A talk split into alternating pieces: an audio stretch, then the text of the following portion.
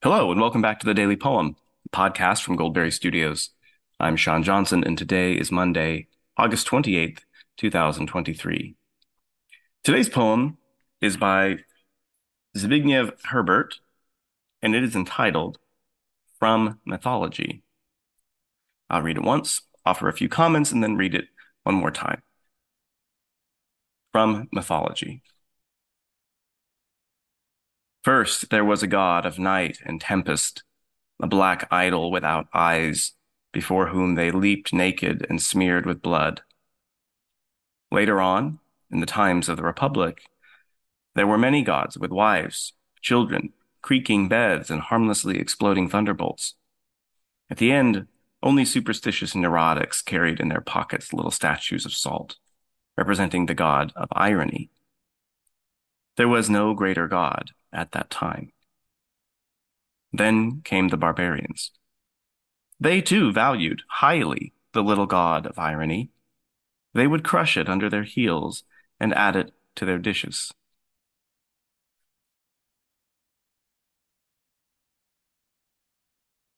Zbigniew Herbert is a 20th century Polish poet. Uh, it's also an essayist uh, and sometimes he's considered something of a moralist. He began writing and publishing his poetry in the 1950s uh, to some early acclaim, but he quickly grew tired of having to uh, pass all of his writings through uh, the official censors of the Polish government. And eventually he just stopped publishing his poetry altogether in the intervening years, he continued to write poetry, uh, but he kept it to himself, himself or he circulated it privately. And he became involved in uh, formal efforts of Polish opposition to communism.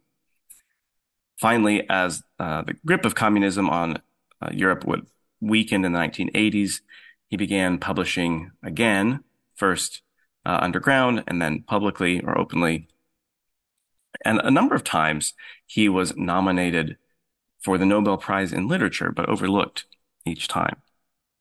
Uh, he also has a connection to another poet who's perhaps better known uh, among English speaking audiences and has been featured on this show uh, several times, and that's Czesław Miłosz, uh, who was one of his uh, longtime supporters uh, and one of his earliest translators of his Polish poetry into English. Herbert was also something of a classicist. He was a uh, art historian and critic with uh, wide-ranging interests, chronologically speaking, and he often uh, drew from uh, sources of mytholo- uh, classical or antique inspiration. In fact, he has a whole uh, book of fables or parables in ancient Greek settings about modern political situations and problems.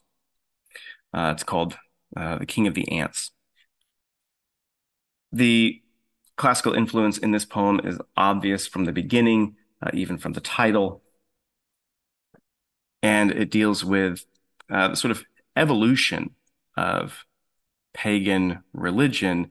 It would seem like he has in mind Rome uh, because of his uh, reference to the Republican era and also to the barbarians who uh, eventually spelled the end of the empire. They begin with uh, a fervent, primordial devotion uh, to dark gods, gods that are associated with the forces of nature. And then as Rome develops, he seems to suggest uh, so they develop a more civilized sense of religion. Uh, but their gods become more uh, benign in every sense of the word. Perhaps more benevolent as uh, they come to worship gods who are associated with the supporting of and the flourishing of culture for the most part, but their exploding thunderbolts become harmless.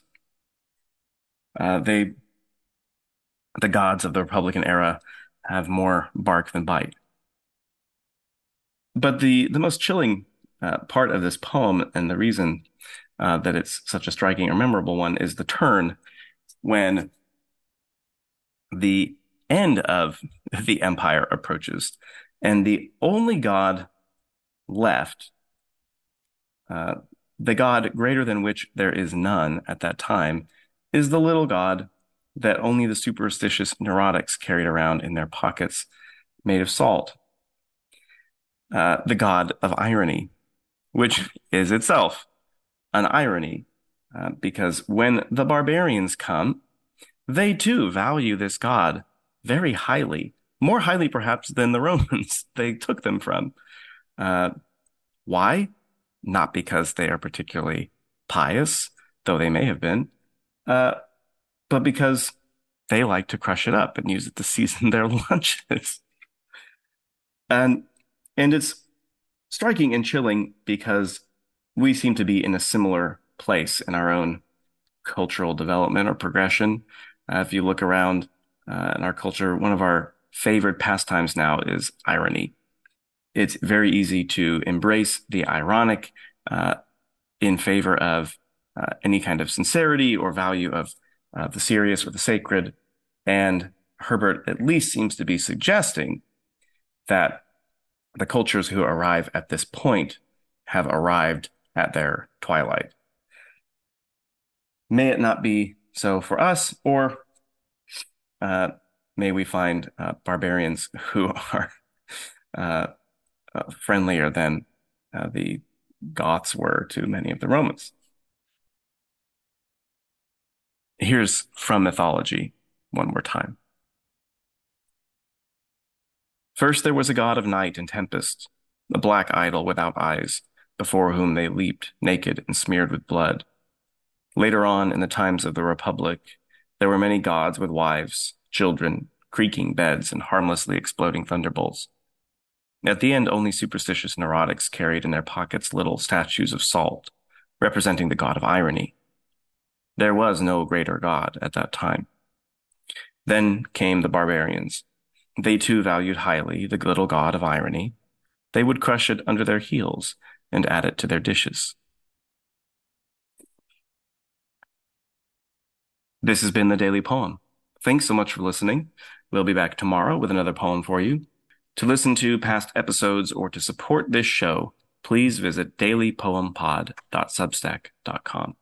On behalf of our whole team at Goldberry, especially our producer, Logan Green, God bless him. Remember him in your prayers. Until next time, I'm Sean Johnson. Happy reading.